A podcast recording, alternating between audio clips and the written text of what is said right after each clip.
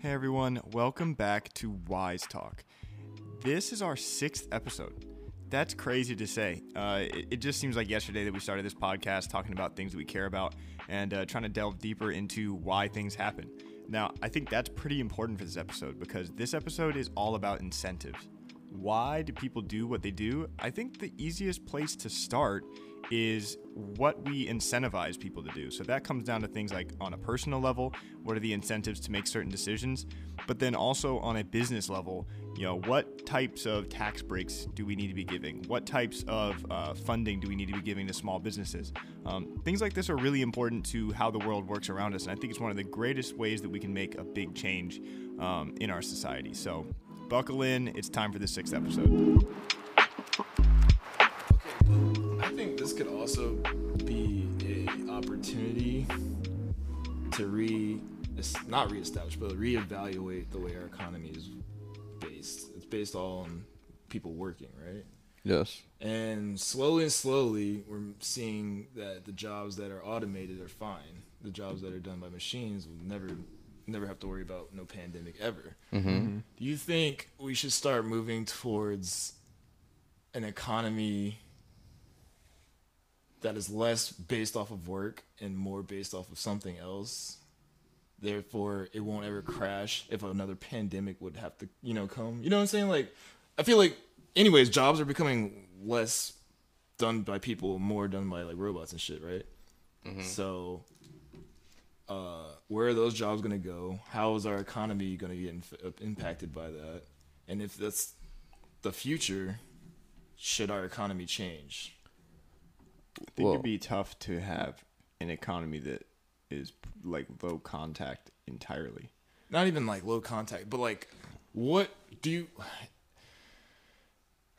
if our everything's becoming automated, don't you think our job-based economy is like dwindling?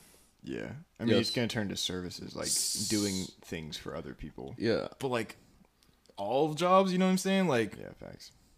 I get I get what you're saying, and I I definitely think that's something like um like Andrew Yang talks about this. You know, he talks about like job automation, and I think it's definitely something we have to pay attention to. But like, what you- I feel like, let me all right, let me try to break down what you're saying. I feel like what you're saying is in a way, we have to find a way where we don't base our economic needs and values on work. Mm-hmm. And then at the same time you're saying like we'd have to fundamentally rethink the way we look at money right? Kinda. Because not just money specifically, but like, because like if so the economy is an exchange of goods mm-hmm. right if we don't have workers or if we're not working it becomes a question of what do we exchange for what right? right? So if none of us are working and we're and we're still using something like the dollar and we're mm-hmm. printing the dollar and that's just what's going on, how do we value the dollar? I think that's the big question. Yeah, You know what I'm saying? yeah, definitely. I see what you're It's saying. interesting. Well, fuck. It sound- I mean, we're just going to be in a simulation soon enough. Yeah. All these movies got me crazy. Like, I mean, there will be virtual worlds soon. And then think about, like, Ooh, remember, like, RuneScape thought. trading and stuff? Like, virtual currencies. Virtual currencies aren't necessarily just Bitcoin. Like, people have made plenty of money off Counter Strike skins It's true. and other valuable in game What if rare items. Like, people become their own currency somehow. Slaves? yeah, whoa, whoa, whoa, whoa. Well, not someone owning other people in that sense, but like your so? values based off of which what sh- what you do. Not Oh, isn't there a crazy like Black Mirror episode about that? Where Kinda, like, it's where, like like people can social see their va- status. their social Yeah. status thing. yeah. what if- Okay. So I have a question here, right? Let's say let's say like 85% of our jobs become automated. Okay. they could. Yeah, right? Maybe not mm-hmm. before we die, but Let's say 85% of our jobs become automated. that. You know what I mean?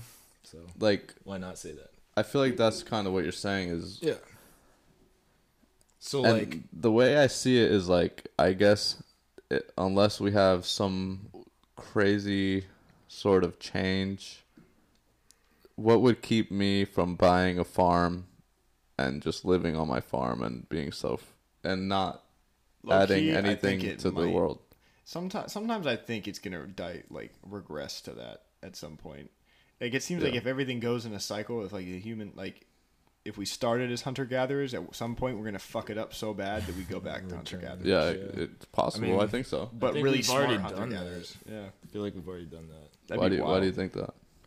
because I feel like we've had, when I say we, like the human race, we've had knowledge once before, and that we lost, and because of that, we've kind of reverted and had to work our way back up to what we know now, in a way. But you think we've reverted back to hunter gatherer? No, I mean, before we are at the point we are now, yeah. Like, okay, um, what I'm thinking of is like ancient Egypt, right? Mm-hmm. Let's just take the fact that they knew that there were, was it seven planets in the solar system? I don't know. They did. There's like hieroglyphs of eight, every planet, right? right. They did. How did they know that? They had some kind of technology or something stuff. Giving them that knowledge, but since they got wiped off the face of the earth because of natural cataclysm, cataclysmic events and other mm-hmm. stuff like that, we just lost that knowledge. So mm-hmm. we kind of reverted back to uh, hunter gatherer. But now we're kind of the timeline now that we know we're fucking worked our way through slavery. We're now in the technology age. Mm-hmm. So I think something's gonna happen where, yeah, we're just gonna everything we learn now is gonna get fucking wiped off the face of the earth again, and we're gonna have to restart. Yeah, the thing. I don't know how long it'll be though. Yeah, the Yeah. thing with that is uh, we'd almost have to wipe out all of the people. Well, it wouldn't be us. It could be another cataclysmic event. That's Then we'd just gonna all be dead. It's gonna happen. The sun's gonna blow up at some point. Yeah, It's a Who knows But how then- you know this global warming? but then we're all dead. I don't think there's a restarting there. All right, think Are about. we All right, all look dead at hundred years from now. If the global warming continues the way it's going now, We're beat. We're everybody's fucked. Mm-hmm. A whole no, but not even our species. A lot of fucking species on Earth. Oceans will rise a lot. Yeah. Everything's fucked. So maybe after a while, somehow people survive because they survived the other one. Um, they would just restart as a hunter and gatherer. All right. So Put some respect on Earth's name, rather than polluting like crazy. Meanwhile, I straight pipe my car. facts. But So um, I think you brought up an interesting initial point because I think we kind of. I feel like at the point we just arrived at, there is no more conversation because we are we're all dead at that point. But it's interesting to think thing to think about. are you But saying we could just be like fucking WALL-E on a spaceship somewhere in a simulation. I think that's what Elon Musk is moving towards. But I want to Low key, yeah. What you're saying? Yeah. So do you think we should start like re Do you think we need to start thinking about the way we're valuing money now and the way where the the whole economic system works now? It's not a bad uh, place to start, given what we know what will happen to the economy when we are not working these jobs. Okay, so like scenario. We have a huge global economic crisis in the next year. Yeah. The- Just random scenario Uh-huh. maybe. Not really. Um Heard that before. But So that would be a great time for us to think, okay, what are we doing moving forward, right? So, what do you like what do you think we should start thinking about there in terms of the way money works and the way our system works? I think it's kind of you got to look at it like money as like petroleum or oil. Good. It's not right now the way it's running is not sustainable. And it's going to cause a cataclysmic event. so, we got to find ways to make it I don't know, you know what I mean? Like we got to find ways to improve on what we have right now or else we're going to fucking be the only reason for our downfall. Yeah, find a new value system. Yeah. What do you think, Isaac? I don't know. That's a tough one. I mean, like, I I mean, you'd have to reevaluate your entire value system, which Mhm. I, I think it'd be hard from human nature standpoint to reevaluate because people like things, Yeah. Always have, always will, probably like things. So then, in, when you're your whole economy is based around making things or services, which is kind of purchasing. At least you know, it's not a thing, but yeah, like a service is a little separate from like making a good because like that those are kind of the two sides. You either make a good, a physical product, or you do something for somebody else and they pay you for that. And then obviously money is like a tangible object for now, until Mm-hmm. it's all digital. So then, like, I mean, to me, there's only really two things that are worth value: is either something that you that someone else has that you don't have, so you have to trade them something they respect as currency to get that thing, or something that you want done that you can't do yourself because you either lack the knowledge or the ability or the capital or something. Mm. So then, how do you how do you how do you convince people that there's another way to do that other than exchanging some form of currency? Like, what would the currency be like? Would it be like an emotional currency? Would it be like a overall quality of life type of currency? Like, it'd be like a, such a weird currency. I think the cryptocurrency is like kind of a beginning to that. I mean, it's still got you know same a lot of the same values Yeah. as the fucking currency we're running off of now. It'd be digital, but like, Yeah. but what is it backed in? Because to me, crypto is still backed in. I need something to represent a certain amount of good or a certain amount of service Exactly. that I want. Mm. So like, it still represents some sort of like it. it if even if you're not based in gold, right? Say Yeah. gold is your thing that you're saying is worth something. You're basing it in whatever you want to buy. My like an iPhone 12. Right. You know what I mean? That's worth I don't know how many bitcoins, probably a quarter of a bitcoin or something. I don't know what it's worth right now. But like I don't know cuz you're you're what I think we're talking about is a really core change in valuation system. Mm. Which could happen for sure, especially if we fuck something up big time. Like hunter gatherers valued the earth like take like Native Americans, they valued the earth over everything. They were very intelligent, but they came off as almost primitive because of how they valued everything. Everything was anyone else's. They owned their land, right? But they didn't own it. They were on it. Right. You know what I mean? So then they didn't even have a value system. Their value system was entirely like living. Mm-hmm. And, and like they hardly had like a chief wasn't necessarily like an all ruler. Like people were just allowed to do whatever the fuck they wanted to. Like they were just living on the land. If they were able to sustain themselves, then sure, and, like people would have conversations. But there wasn't really a whole lot of value trading. It was a lot of maybe knowledge trading. Mm-hmm. But Yeah, that's true. So maybe I mean maybe it would just be useful to just go back and look at history. Definitely. I don't know. Maybe we can find something out there. Yeah, I mean, basically, I think what we're talking about, like I just said, is the re- like you ever just think about why money works, right? Because we've agreed that this thing that I'm giving you has value, right? That's what the whole system is based on. Mm-hmm. And so, kind of what you just got into, it kind of plays into like the wealth gap, right? Because now you have like these people who are producing an insane amount of goods that people want and then they end up with a bunch of the capital and then in turn they can create all these robots whatever and automate large portions of their jobs and tasks that need to be done and so i think that's where that issue kind of stems and that's kind of the question is like you know where do we like is this working and it's a deeply rooted question dude. you have me i'm thinking about i'm really trying to like think about this it's deeply. hard to like go down one alleyway with this one. You know what I Yeah. mean? The one thing I would say that I would believe is that no one is going to change their mind on using currency until something really fucking bad happens. Exactly until we have this problem that we need to like Yeah. hunger right Yeah. if we're all going hungry all of us We're going to reevaluate. But until then, why would we change? Mm-hmm. There's going to be too many people, especially in America. They're like, oh, well, fuck, I, I'm fine off. You know what I mean? Yeah. I, I got it good, so let's keep using this dollar thing. Like, it would have to take a serious crash or a serious Yeah, we need- worldwide problem to we need reevaluate cur- like we need that. currency like Yeah. we need currently. Oh yeah, currently for sure. like to me to get especially like say if you were saying the native uh, americans are like the ideal right they didn't really have a currency they didn't really have a government they didn't have anything they were just on the land there were so few of them on this entire continent you know what it me kind of thing when the europeans got like wow like they have so much land to themselves like we have too many people to do that right now on Earth. Yeah.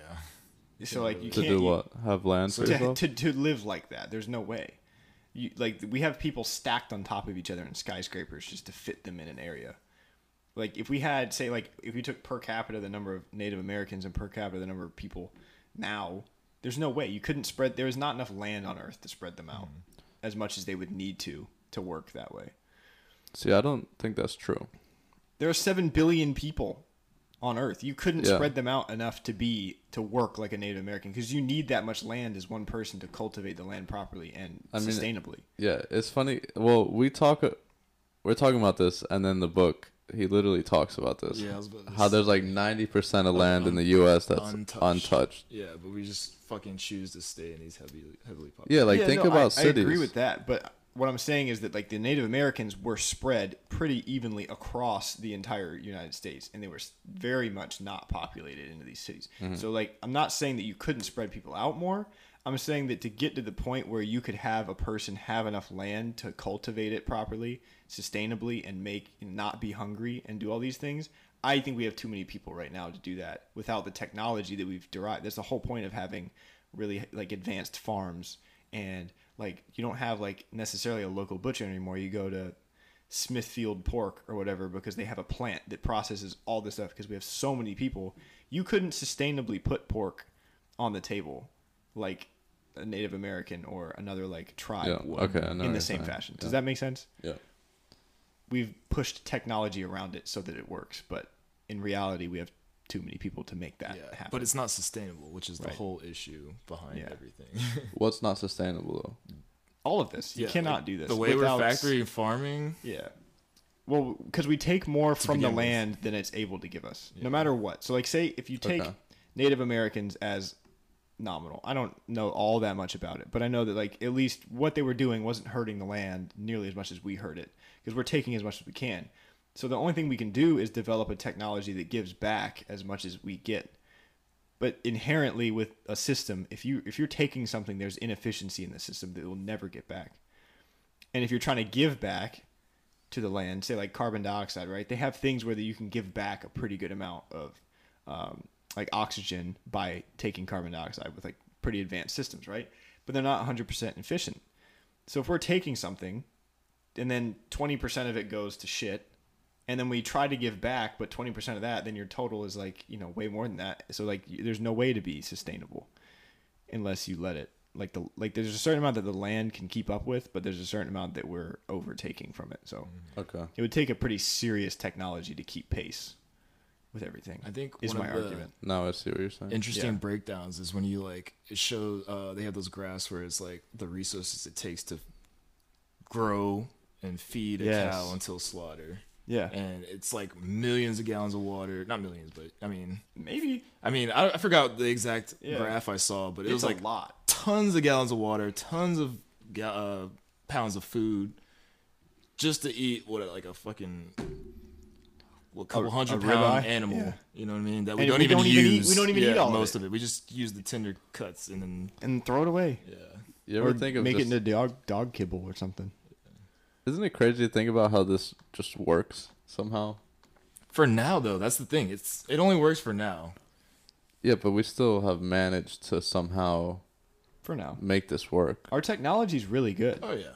Yeah. but it but it that one thing that it that you cannot figure out at the end is your your equation is not zero what is it zero sum fallacy yes. the whole world is a zero sum fallacy or whatever in the, from that book Yeah, that's true. it's not possible We're looking at it from a very like narrow lens a lot of the time. Like we're Yeah. we're so concentrated on i'm this. talking net of the entire earth we don't have enough natural resources to support what we have as a system that's right true. now how we have it with the number of people and especially because you see the population's rising because our medicine's better and we're able to like we've evolved to the point where we're past evolution which is weird because we can support people that normally would have died and we can keep them alive you know outside of that and like sure more people die from like car accidents and technologies but that's way less than people that would have gotten mauled by a fucking cougar in the wilderness or would have Yeah. died of hunger because they, it was a cold winter that year and their crops died mm-hmm. like you go to the grocery store and oh well my crops didn't die did they like no somebody's didn't around the world. like the the global economy helps a lot, but Yeah. It also lets us take a whole lot more than we can get back currently. Wow, that's an extremely hard problem to solve. It, it isn't solvable. It is not a solvable problem at our current thing. We have too many inputs and not Yeah. enough outputs for that Yeah. thing to be solved. It starts with change, but there's Yeah. never really a good time for change. It when takes- things work the way they work. It right takes now. so much coordination with To get- everybody. yeah, to get even Like- close. like um like for one in our country we have to figure our shit out and Yeah. then we figure other stuff out but like Yeah. think about how much trouble we're having doing that Mm-hmm. you know like then you think of the scope 7 billion is like a incomprehensible number to think of like the amount of people like Individuals with thoughts. How many thoughts do you have a day? Okay, times seven billion. like Yeah, that's how many thoughts happen a day. Try to align a few of them. yeah wow that's like, that's crazy It's super tough. I think to me the first place to start, if we're trying to get better, is the clean energy because I think that's the biggest thing that's hurting us right now. yeah I, Overall net damage to the climate because the climate affects our food, it affects everything. everything else. yeah i think so and i, To me, I think that balance that, then figure out the whole natural resource taking thing. I think even before that, it starts with like the individuals Yes. and wanting to get to this, you Yes. know, because if we don't even if we're not even thinking about something, it's not, you know, it's not going to happen. So Mm-hmm. we need people to to at least like care. How many people do you think that you talk to in a, in a day could give a solid argument for a clean energy policy? What do you mean? Like, how many people do you think even understand what the options are for clean energy or Mm-hmm. what the implications of a certain clean energy are that you could talk to right now? Not many. Fucking I nobody. mean, barely me. Barely. That's what I'm saying. Like, you understand that it's a, it's a possibility and like you Right. know what clean energy is. But the thing, the thing to me, like, I mean, what I put on my ballot too, right? What I what, one thing I was looking for in a candidate was did they have a stance on clean energy? If you don't have a stance, that means you don't care about it. To me, and then if you're, you know, a lot of people, if they have a stance, it's a good one, right? If they don't have a stance, it's, they don't really care. So then I immediately am like a little thrown off of that. Like obviously, there's a lot more Yeah. things to vote on, but like for me, the big thing coming in the next 50 years or so is going to be a reckoning with our climate and with Mother Yeah, Earth of like, look, bro, you're hurting me, like bad. And Yeah. I, I hope people recognize, and I hope people don't think it's a scam because you can't keep taking from something and expect it not to pop. Exactly like the stock market, exactly like this. It's the dumbasses that sit there and think they can just keep take, take, take, and not have to give anything back. Yeah, dude. It's like it's like it's like putting engine like uh oil in your car. You, You know, have to. You have to It's do- not an option. like it's not a. I think this is a conspiracy that my car will fucking blow up if I don't put oil in it. It will blow up. and just like and it's so like it's just like don't shit where you eat you know Mm-hmm. It's like if you could just break it down to that simple matter like dude at least take care of this what we have like yeah. once we like that's what i'm saying it comes down to we need to realize that we need to to start thinking about this you know um Aggressively too, because we're Yeah. behind. yeah Like there's no panic to me, and that's upsetting because like we're we're not ahead. Yeah. It's not like we can oh we'll fix it in a week. This takes years of engineering and innovation and research to get it right. Mm-hmm. Because you can get it wrong too and do more harm than good. Like electric cars, everyone's like, oh, that's going to change. Oh, yeah, it'll change like air pollution a lot, but it costs a lot to make those battery cells, and it cost it's very environmentally damaging to recycle them when they're done. We haven't thought about life cycle of these things. Where do you put the batteries that you've made when they're done? Mm-hmm. That's poisonous shit, true and there's going to be a lot of them yeah. Like thinking about that whole life cycle i'm sure tesla's thought about it like that's part of what being a corporation is but we maybe that's worse than having a gas car for the whole time. I don't know. Mm-hmm. Probably isn't but Yeah. you know what i mean? Like there's a lot of considerations. It's not overnight oh cool we'll just throw money at it. Right. there's a limit Yeah. of talented people able to think at that level. Not Yeah. just time or And it- money or and it's so hard too because like it goes back to literally everything we're just talking about because it we have to al- somehow align all of these values Yeah. to focus on the the shit that that matters that we need to do and whether that's clean energy or whether that's just like feeding the people that are not fed you know Yep. Somehow we have to align what we value as society. We have to align it economically, socially, some fucking how, and then Yeah. make it work. And that's mm-hmm. very tricky. And it's so tricky. And like, Yeah. yeah. I think if people knew or were more aware of the stakes in in like how it could lead to our inevitable downfall. Yeah. I mean, we could talk about. We were talking about education first. Like, how many people? So I took an environmental, like, I took was it AP environmental or something they called it in high school, but it was it was all about this, right? Like the environment, and there was a whole section on sustainability. Mm-hmm. But this wasn't like first of all to get into an AP class, you had to be above average for your counselor to even allow you to go there. yeah, that wasn't me. It's not really taught in the general curriculum. You take an environmental science class that like briefly goes over it, but it's not a very convincing argument. And then like you get past college, and or some people don't even go to college. College, you might learn a little bit more about it, but probably not. Still, like Yeah. you'd still have Yeah. to go out of your way to find it.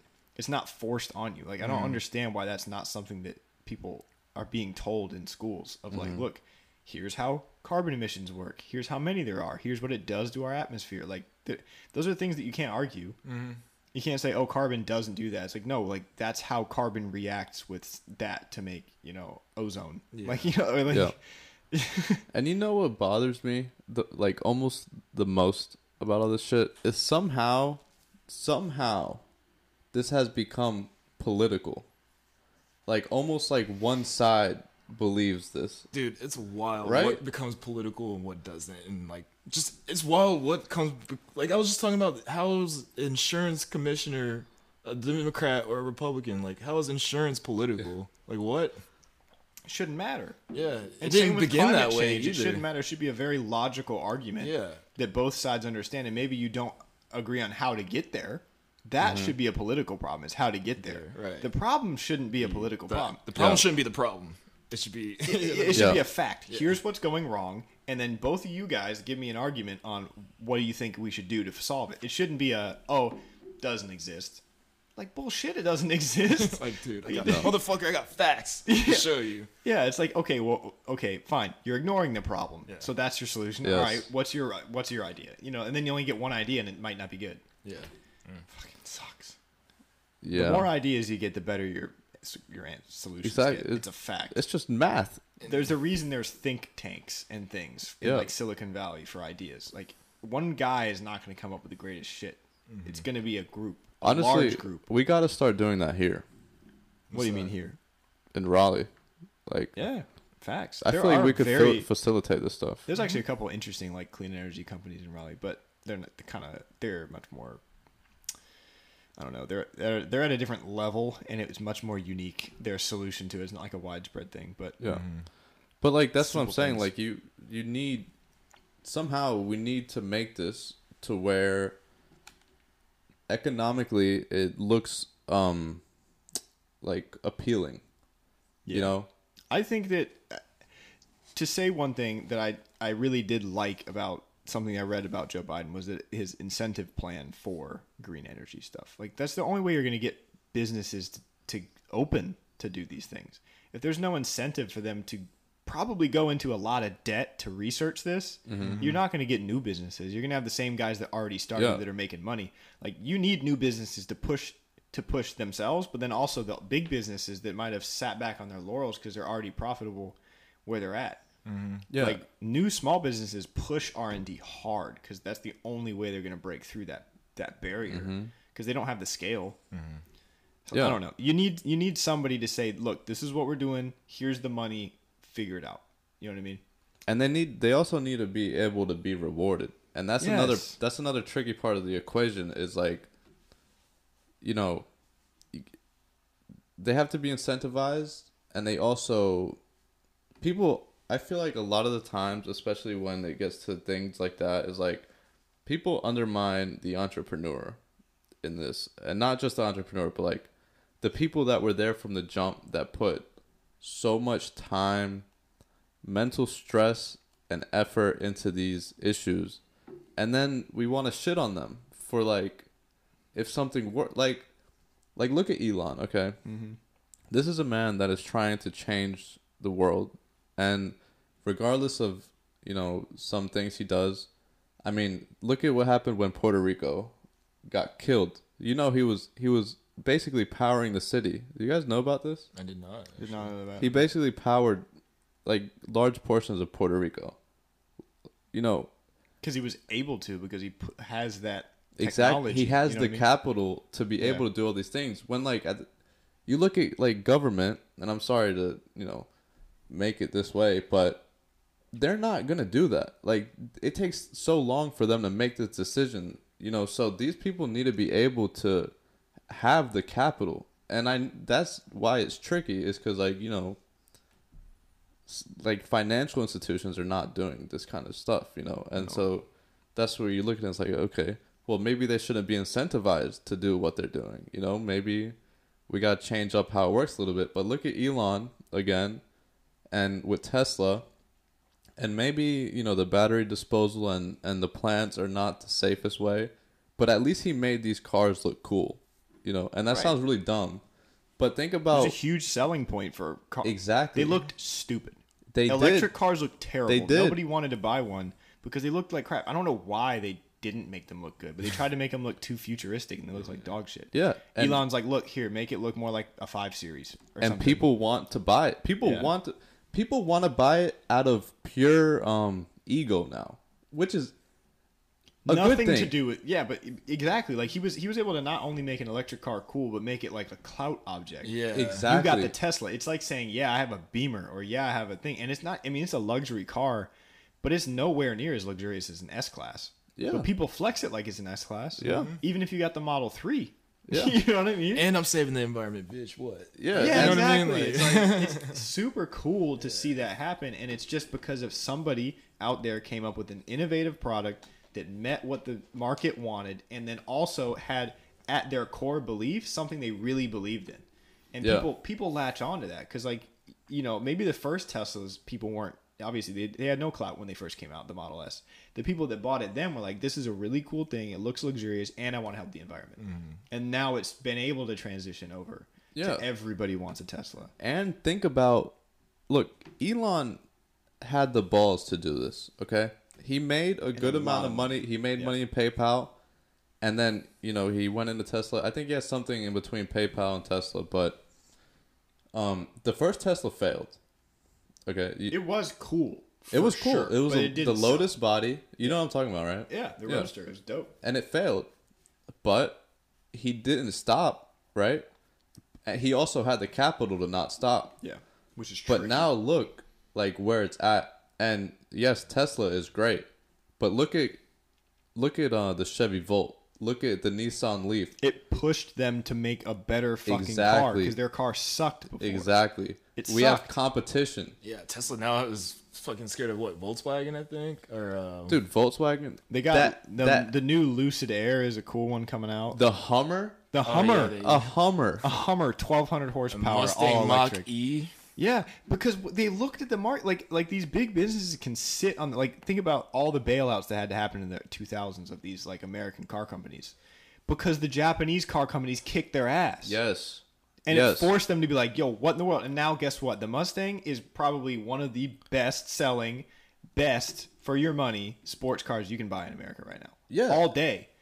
The And- Mustang in yeah. 2001, no offense to anyone that owns them, they were not great compared to the market Hmm. because they were getting waxed by a Supra or a GTR or anything from overseas in Japan. and now look, and Mercedes that Mercedes S class, the the new one, Fantastic. that thing is a I mean it's Merce- a lot of yeah. money. It's a lot of money. And Mercedes was in a hole in like what 2004 and five. Their shit was not that good. And, And then- BMW too, just straight up not that good. And look at the look at okay. So look at again it goes back to the incentives, right? We bailed these companies out and they still didn't innovate Yeah, until they were pushed to innovate. yeah, Now they realize this is serious. This this this electric car thing is not a joke anymore. Mm-hmm. Someone did it and they proved it could be done. And that's what we need. We need more people rising up and we need the ability for them to be able to try these things true. and that's that's where it's tricky. To me, that's where government starts to come in. And I also think education. And education. True. You need more people interested in these things. Because who knows? Like, there are really talented engineers that end up going in normal ass engineer positions because they, they never have that spark that's like, oh, that's the coolest thing that I've heard of ever because they mm-hmm. never hear it. It takes so much, Yeah. like, to find that. It takes people with guts. Yeah. That's what it takes. That's what it comes down to. It, it, it comes down to the people, and then the ability. Ray Dalio says this a lot. Um, he like he, he's he's really working on things like this, and at least putting the words, the thoughts out there that we need, you know, equal opportunity, and we need people to have the ability to fail. Um, damn, I wish I knew what he said The exact quote. I kind of know what you're talking about, though. to fail what is it to fail Up? Uh, Is that what you're know. talking about? but to fail and not just be completely in the shitter you know mm. to fail and be able to come back, like be bounce able to come back yeah Yeah. Without necessarily, like, a bailout type plan. Because mm. bailouts have their own exactly issues. Yeah. dude like like we were just talking we talked about the last on the last podcast mm-hmm. like the bailouts of like the airlines Or, like, stock. how is that exactly how but in a way they're incentivized by this cheap credit by to do by the they- who system right now cares? yeah. so What does it matter? so yeah. yeah. I think the incentives are definitely out of whack, and I think you know, for clean energy and stuff, for sure, I think the government could could be giving money to it because like if if that's something that as a whole America thinks is what we need, then yeah, you got to be able to give the smaller guy some money to figure it out because they're going to push the bigger guy, especially when they come Mm-hmm. Up with a way better product for a good price. Yeah, and incentivize the bigger guys to go cleaner, like Yeah, ta- like like a carbon tax, right? Like for example. That's common in Europe. You know, you know my 7 Series BMW I used to own. The sport package sold significantly less because the gear ratio in the back pushed it in Europe to a gas guzzler tax that was like double. They didn't sell shit. Interesting. Wow. Yeah. So in America, they sold fine. And there were that's barely any sport packages in Europe because they just couldn't. They couldn't afford it. and that's the thing is like you. That's that's my thing with the government too coming in is like sometimes I feel like they try to push this one thing and they say like what we're gonna do is just make this illegal, this other thing or whatever, and Yeah. then it's like I don't know if that's the right way to go about these things. Like I feel like it's more incentive based, and eventually, who care if if someone is is doing this all for profit? Okay, let's say they come up with this great invention and it helps the world out in a great way, green, whatever.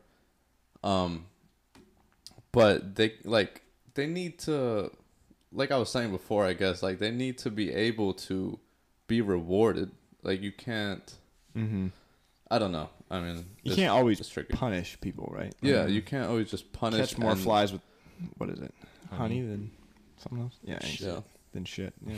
something like that. Something like that. I don't know. That Maybe it's the other right. way around. Uh, Still, you need both sides of things. Just like raising a kid, it seems like, right? You need to know when you got to slap them on the wrist and when you got to tell them they did a good job.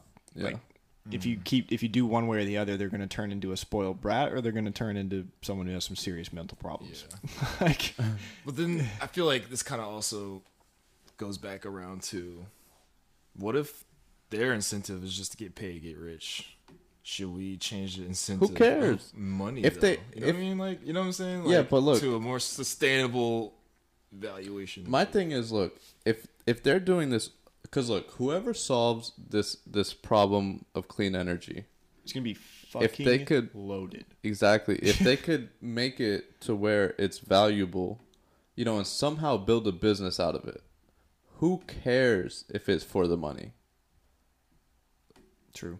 But to, well, I mean, if you're talking about the racial wealth gap or racial wealth gap, the wealth gap, uh, then I mean that's gonna be a big issue in that. That's true. That's a tough one. For me, for me in a business, Well, it seems like the businesses that are most successful are not founded on a in an effort to make money only. It's an effort to solve a problem that Well, yeah, you know. what I'm saying like that's the big the biggest bit. Like Tesla, of course, that they were trying to solve a problem first. The money comes later. SpaceX, same thing. I don't even Yeah, know yeah. if SpaceX actually makes any money. no, they make no money. They make like no money, but they, they have a lot of money because a lot of people are willing to push that idea. Mm-hmm. Yeah, The- that's the thing. The wealth gap's an interesting one because that one doesn't seem to have a huge business opportunity. The only thing you could do is maybe incentivize businesses to hire people of a certain like uh, background or uh, yeah, but then that's but but that's then but then you're yeah but then you're you might not get the most qualified person for Mm-hmm. the position because you're limiting it like there's so many different things that one's a very Mm-hmm. Yeah, very like- tricky thing to figure out But then it's ins- like okay, who wants to pay more taxes, no one right? I don't think anyone on earth wants to pay more taxes So like if I incentivize this company, um, maybe not take away their ability to do this this thing, but like you hit them where it hurts, right? These these companies that are emitting a lot of carbon, like the carbon tax, mm-hmm. you don't have to tell them don't use carbon. You don't you know you don't got to tell them that because then they're gonna have to fire thousands thousands of people and not have an immediate solution. But when you incentivize them to go greener and to Mhm. push these better routes, like okay, yeah here's how it can affect your taxes and the money you make. any business person's going to go, oh well, it would be much cheaper if we got rid of that, and, And then that's- they put money into it. Yeah. That's what I'm trying to say. I, I hope it didn't come out as me saying like to incentivize greed, but like I get what you're saying though. You know, because you need growth. Yeah. You need that money so that you can reinvest. So incentivize the reinvestment. Don't take away, you know. I I see don't what you're know. saying. No, I'm, I'm with it 100. percent Yeah. I think it's a really good way to get businesses to change is to is to tax certain things. Mhm. Don't just throw a tax on the heads of business. That Exactly. doesn't do anything. Exactly. Throw a tax on the things that you don't like about the business. And I think that like a much more targeted tax on a very specific like that, like carbon emissions. If you're over this percent carbon emis- carbon emissions, your tax like, and make it fucking heavy or something like that. Yeah. right? Like you double the tax if you're over this percent, and like mm-hmm. have brackets to carbon emissions versus having brackets to just amount of money that you make. Yeah. Yeah, and then we get a spur in in more entrepreneurs because they're trying to solve this problem, you Yeah. know. And then they can also hire people to like, you know, Yeah. I don't know, but and like an example, right? Trump had this thing where I think he actually got this this little piece right, and call Okay. me out if I'm full of shit. But he has Good. opportunity zones for real estate, right? Mhm. Real estate and business. Like if you invest in this this zone, Mm-hmm. that there's zones across the United States. Yeah. There's a good opportunity now for any of my real estate uh, friends if you can get this right. it's really tricky because some of these places are, um, well, they're none of these places are very nice places. Right. You know, they're places that money shies away from because there might not be a lot of room here to make money. But what they did is they made all these zones where if you invest in these zones, you get huge, huge tax breaks, right? Mm-hmm. But that being said, it's not easy to invest in these zones because they come with a bunch of problems. But at least it incentivizes people to go here because what you have with things like gentrification, the reason why money flees this area is because there's no incentive to reinvest here. You know what I'm saying? Mm-hmm. And so, like in this book that we're reading, he talks about that how the money ends up following into these cities and people get pushed out, and we don't fix the problem. We just displace all these people Mm-hmm. you know but with things like that where you could incentivize reinvestment here in these areas you know Mm-hmm. That's something I think is good. yeah Yeah. There, I feel like there's never going to be incentives for those people who are getting moved out. You know what I mean? Yeah. it is it's hard yeah it's hard for those people in those areas because there's a lack of capital and also a lack of knowledge and a lack of good education Mm-hmm. um so that's the issue we gotta solve that that goes back to equal opportunity Yeah, there's going to be incentives all the way across the board. yeah exactly Yeah.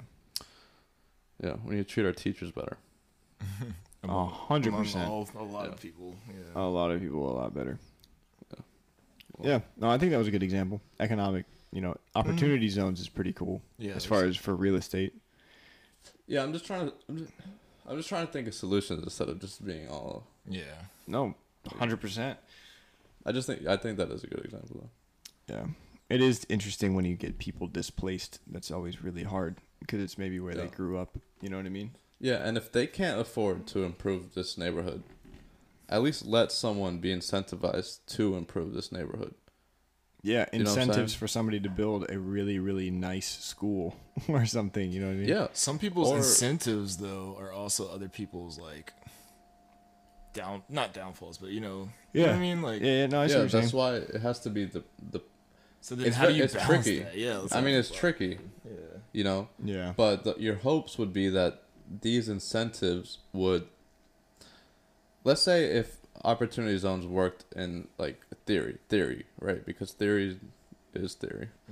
And let's say it worked perfectly, and this area has been highly reinvested in. Um, you know, housing. People have housing that's affordable, because that's kind of what it's about. You can't, you can't just go into an area and build some skyrise, because no one's gonna live there. no one's no one's gonna pay the prices to be in this area, especially if there's nothing. If they're trying to revitalize it.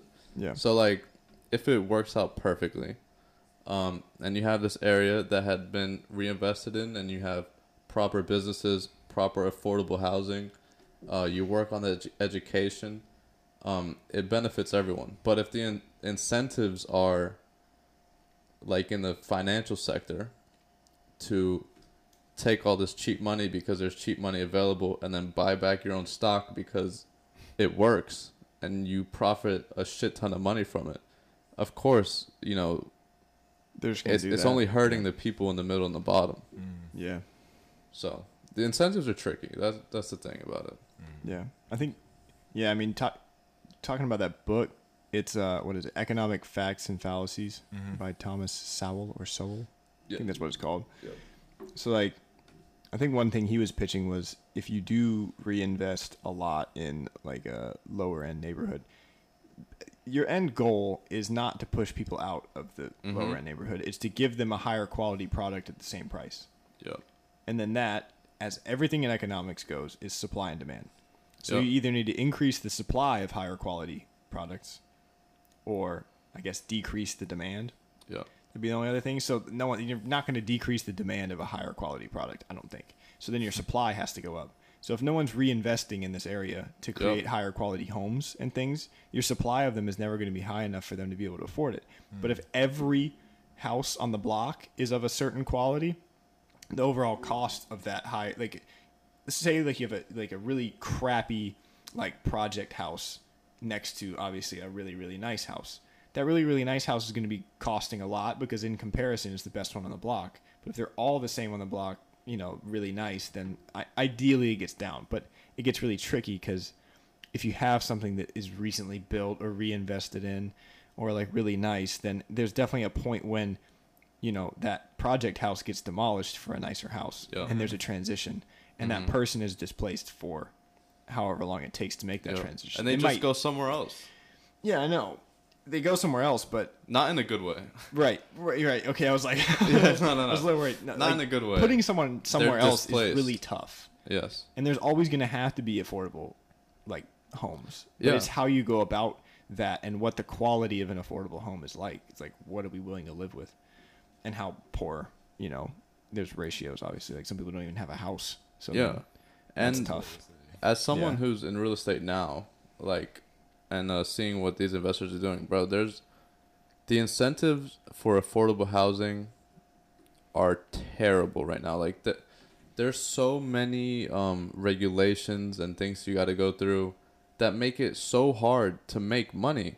And like, I know that sounds bad, but like, there's got to be a reason for someone to want to invest here. But when you, when you as a city are, or as a as a as a government are making it more difficult for people to provide this kind of housing by taking away you know what they can earn and not incentivizing it correctly. Like of course like these neighborhoods are gonna get run down. No one's gonna want to pay for repairs because they're not making any money you Yeah. know? Yeah. So you know yeah. th- that's gotta you change. got to decrease your costs somehow to get your balance your budget. Like if you yeah like you want you want your apartment to cash flow or whatever right your rental to cash flow Mm-hmm. so like if you if you can only budget a hundred dollars a month to repairs when you need a new water heater and a new ac unit to make money that landlord is never going to buy either of those two things because it doesn't make Yeah. any sense to them to Exactly. make that thing and you're already operating at such low margins in like a project neighborhood as far as like landlords and things like you And can't do anything without some sort of monetary incentive to change. Exactly. And like right now, the way it is, if I wanted to invest in this area, right, Mm-hmm. and the opportunity zones help a little bit because you don't you don't pay taxes for like ten years. That's what it is. That's serious. It is yeah. serious. Yeah. But like, think about if you did, right? Think about if you're you're paying 20, 30 percent in taxes. That's before repairs. That's before any initial um, investments. You know, that makes it so hard for you to want to do that. You know, and then you add on top of that the restrictions. You know, you should be incentivized. Like you keep the rent below this amount. Uh, you keep it up to this standard, whatever. Mm-hmm. You don't pay taxes or something like that. But when the incentives are off, like we've just been talking about, it makes it so it doesn't look attractive. Yeah, because really, the people that are going to be making these areas better, unfortunately, are probably not the people in them because they just don't have enough capital to make that big. That's a big investment. If you're talking about multiple homes, you know, maybe multi-family homes, like those are hundreds of thousands, and especially in like places Of that are really payments. bad, like downtown LA projects. Those are million-dollar houses, and they're tiny. So Yeah. like the person that's going to be re revamping these is not somebody, unfortunately, that is from that area And they need help. Like they, need, help They, doing they do it. need help, and then so yeah, so then you can't make it just uh out of the good of your heart type thing because somebody from there would do that because it's their community. They care about it. They want to change it. And somebody not from there is doing it for the money. Yeah, and it's hard to do it. Yeah. To do it and manage it, Yeah. and not put two hundred thousand into this project, and never see your money back. Yeah. no one wants to then, do that. because then that, that's like a that's like a donation. That's that that is no longer a Yeah. business opportunity. That is a donation to a fund to a cause, which is different. and, you're hoping they do it well. Yeah, but then it's like a tax. You know, maybe it's a tax write-off, literally donating to a charity. Like maybe the, mm-hmm. maybe the one thing you could do is have a huge charity fund that gets a huge tax write-off to rebuild these houses for these people. But Yeah, could work. it could work, but that that is what it's more like. And mm-hmm. like if you're trying to make it run as a business and have people still pay some sort of tax eventually, then it has to be pretty damn cheap for anybody to want to buy a house in a project and make it better or anything. Well, I I don't even know if that's the goal. It seems like it almost isn't, especially if somebody owns a project house. You don't want to buy out this person for a cheap price, renovate the whole thing, and sell it for triple and kick them out of their home. Yeah, affordable housing is tricky. You you, Like, you kind of want to create a lot of rentals that are affordable and that are not in a neighborhood or well when the, the neighborhood has to be safe for One, some, yeah, that's sure. that's step number one because if it's not safe nothing's gonna happen there so it's got to be safe Yeah. and then you know you could get into things like this and um i mean it's a very it's it's What about the areas that aren't safe though? Like, what do you do about that? There's some areas that will maybe never be safe. well you need you need some way you, yeah, something. you There's got to be something something. Yeah. that's got to be done. yeah It's just I feel like people are just not wanting to put forth that capital to do anything. exactly Yeah. So Because there's no, there's no, there's no end goal for that. There's no incentive. Yep. There's no. The whole thing seems to be a game of incentives. Yeah, and the thing is too, like it's not like um. I I feel like a, a lot of the, a- lot of people think that if you just throw money at something, it'll solve the problem. But like No. the government can't just throw money in this area and it solve the problem. Like we need education, we need safety, we need housing. It's you can't just throw up, money at it yeah. because that's a system and a process that makes this work. You Yeah. know.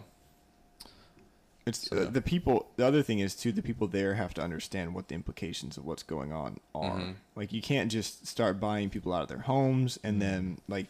It's like so a lot of people would argue right if you're going to gentrify an area oh well the person got bought out of their home so they got paid a fair price for their house it's like okay well Not if they didn't know. Not if they didn't know. Mm-hmm. If they didn't have a good idea of what that person was about to do and what the value was going to be, that person, an investor, would probably pay a lot more for that land than they end up paying. And that's why Oh, people yeah. do it. So, like, okay, maybe you're getting a market value for your house that you see on whatever.com, but that doesn't mean that investors' plans don't match. Like, especially if Yeah. he's buying three, he or she is buying three, four, five houses on the block.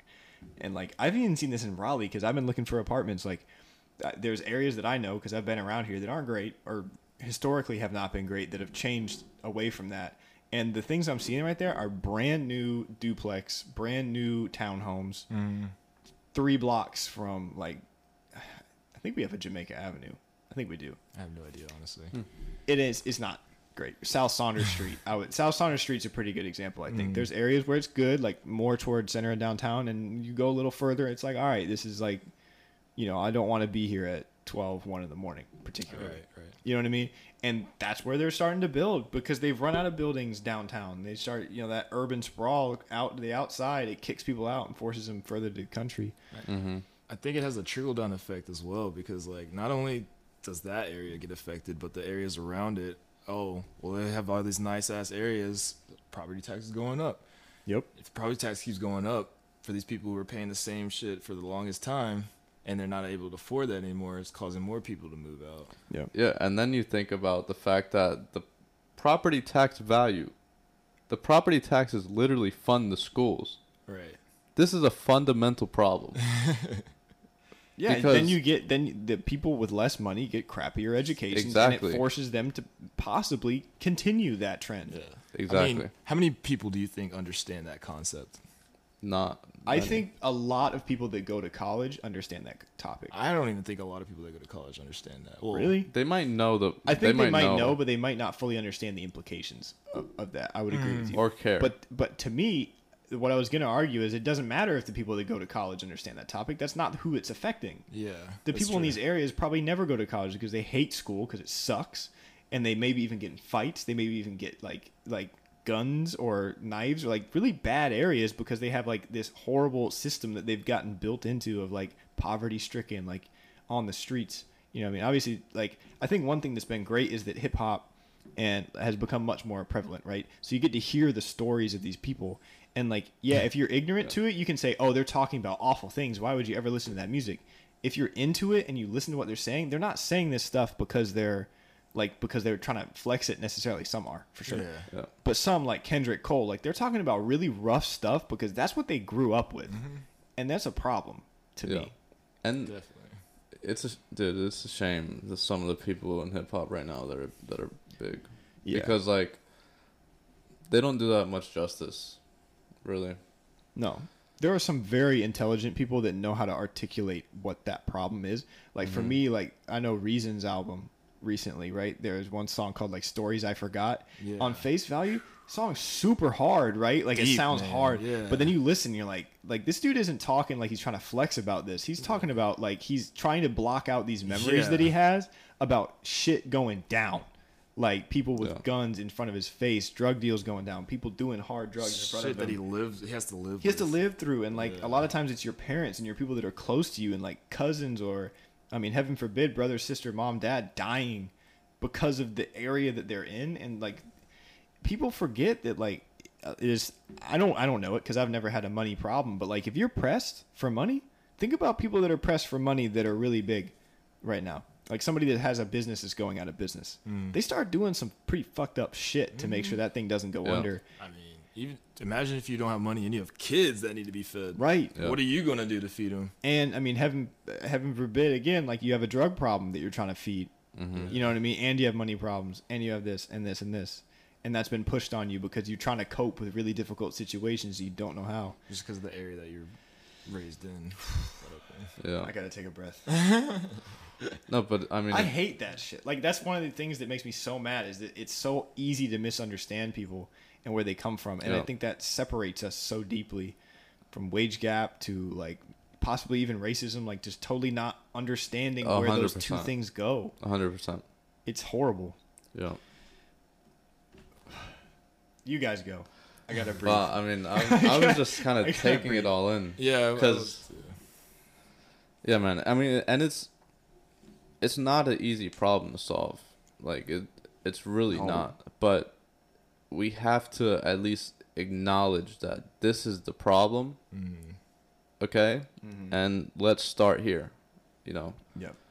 But um, if we keep getting this shit that's just arguing about um, like one sentence because this one sentence, like catchphrases, like this isn't working, bro. We're not we're not getting to the root cause. You you can Mhm. say that this one, it's like, you know, what is it? Causation? No. What is it? Causa- Correlation does not equal causation. Yeah. You know, so we can't keep taking a lot of these these issues as like this is what it is Yeah. instead of finding out. Okay. Wow. Why? Yeah. Yeah. If you're gonna have an Whole- whole argument, idea for the podcast. exactly. If you're gonna have Why? an argument, at least be educated to both sides of that argument. Yeah. Yeah. You can't just start spitting facts yeah, on you one can't just side come to the be like- table with like no knowledge of what you know whatever you're talking about, Yeah. which is a- what a lot of people think. I think try to do. Yeah. Yeah. And if So- you're gonna fucking if you're gonna do that, bro, tell me how you want to go about solving this problem. Yeah. Don't just argue. At least to an argue. idea. Like it doesn't need to be fully fleshed out. Some of these things Yeah. are hard to figure out, but like have even half a clue. But I Yeah. think the Don't key say it, is yeah. to just get exposure to certain things. You need to be educated before you Mhm. can even have the conversation.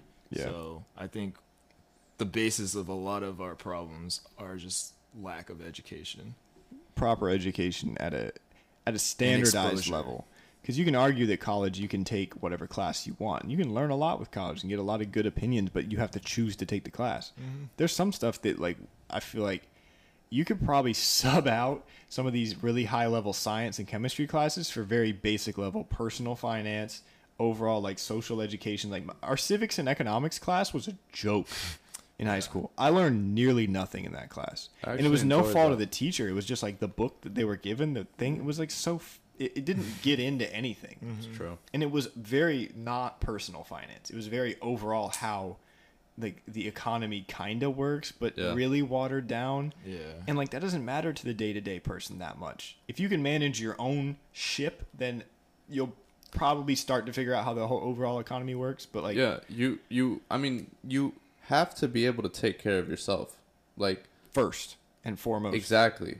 yes, you know and that goes back in everything if you like if i can't figure out how to take care of myself i can't figure out how to solve these other problems and so when you get into neighborhoods like this that's a that's you know a problem as well is they're focused on surviving okay when your first thing is i need to survive and i gotta do this every day i wake up i need to do this so i can survive they're not thinking about how to solve all these problems. So we need to solve these problems. You know what I'm saying? Mm-hmm. And um, yeah, that's yeah. I don't want to talk too much about how Yeah. those people feel because I've never felt that, and I want to make that Yeah. very clear to the people at home. I don't think anyone in this room has felt that, but we, tr- I think we all try to listen through avenues like hip hop, through obviously education on things like YouTube, and listening to people around us that maybe have been through things like that. Like, it's really important to listen to what the people around you are telling you about their situation because they're not trying to bullshit you. They're not trying to get a pity thing Right. like especially if these artists are singing and you know posting and doing all these things so loud that you have to listen like listen to what they're saying sometimes it's not just a hard beat and somebody rapping like yeah. This is where they come from this is why they hurt this is why this is there's a drug problem in hip hop and all this stuff it's like they come from an area where there's drug problems and all this stuff and that's normal And PTSD. and literally PTSD. People sleep on that. Like, oh, what there was there's actually a song now called PTSD, right? With like G Herbo yeah. and like, a couple like, a couple other people. Yeah. and Juice WRLD, you Yeah. know, R.I.P. like, Bro, you know that song? Um, it's got Jay Rock and uh, Cole. OSLM or something. Yes, out of sight, out of mind. Yeah. yes, That's e- that's everything. Cole's verse in that. mm-hmm. Go back and listen to that verse. Like, if if you haven't heard it, out of sight, out of mind. OS. Have you heard- O S O M, yeah, Listen Bro. to that song. He's got a lot of good songs on that. He's got one called "Broke Plus and Minus," yeah. Oh, that album was really good. Yeah, it was really great. It was well done. talking about like speaking on problems. It's just, yeah. There's a lot of them, especially in the really deep projects. Fortunately, I don't think Raleigh. I mean, we definitely have projects, but not on the level of somewhere like Compton. Yeah, they've they've moved. That's all. That yes, they've they moved have moved to Durham. to Durham. which and out in- out in the country, there are definitely some towns out in the country that are not dude, rural areas, Rural areas get are- shit on. Yeah, badly. Like especially Bad. and th- that that one I think at least in North Carolina spans many races. Like you talk to a trailer park, you got white, black, like Hispanic, and many other cultures all in one in like low income areas. It's not like That is a fact. it's not like it only affects one race in that area. Like it's mm-hmm. because you don't have capital education and 16 Yeah. other things you need and then you start doing hard ass drugs, you know what I mean? Dude. Because you have no other options. That is why something like make America great again, the phrase Yes. worked because these The people time, know. yeah. And look at where he was winning. Rural areas. Because they felt like it was Yeah. not as good as it could be. Yeah, which is pretty interesting because I don't know. It it definitely seems like campaign things like that are easy to pass by people that maybe aren't as educated and then what ends up actually happening throughout the course of that is that you know you end up benefiting a lot of corporate areas and then mm. Like really Yeah, how much yeah. does something like that help someone in that position Yeah, exactly. Because even if you break down that phrase, uh, what time period are you referring to? Yeah, th- th- there's no set Exactly. thing like where when Yeah. when was great because there were a lot of bad things then too. Like, Yeah. uh, I, I, Yeah. I, I mean, I think we all knew it was like some sort of economic thing he was trying to pose. But So, uh, anyway, aside from that, like these these issues are are things that I think government can help with, but it's also really difficult to make the exact right choice sometimes, and a lot of it comes down to kind of the the, the private sector. so so yeah, I mean um we touched that was We that touched was on- heavy. That, That, was, was, a, a packed, very that was heavy from the heart, but I thought it was good. Um, and I think I, w- I want to end it here. Uh, you know, a lot of this, like we said before, we're obviously looking for. At, here, we're looking to start these conversations, and we're looking for solutions. Yeah. Safe to say. So, you know, have these conversations, and also realize that it starts with you, as an individual, because you can affect change as well, even if that's just having a simple conversation. We keep having these conversations, they make their way to someone that can do something about it. You know, I, I read this quote one time and, and he said, um, we need a we need visionaries of means, you know. So take responsibility, focus on getting your shit right, and then we could get everybody's shit right. So Yeah, with Yeah. that, I think we can wrap up this episode of Whys Talk. absolutely. You want yeah. you want to take us out with all where they could find us and Yeah, my usual spiel. All right, so Yes. you can find us at Whys Talk on any podcast that you could ever, any podcast app that you could ever want to find us on. Uh, more recently, we're getting into YouTube, so uh, most of our episodes will end up having full video. Some of these episodes maybe won't uh, on more casual nights, but um, yeah, you can find us anywhere. Whys Talk, W H Y S T A L K. Uh, on YouTube would be Whys Media, W H Y S M E D I A. yeah. And if you've um listened this far, Thank you so much. Uh, leave us a message and please share the podcast. Let's get the word out. Let's have these conversations. Yeah. Thank you. Thanks, everyone. Thanks.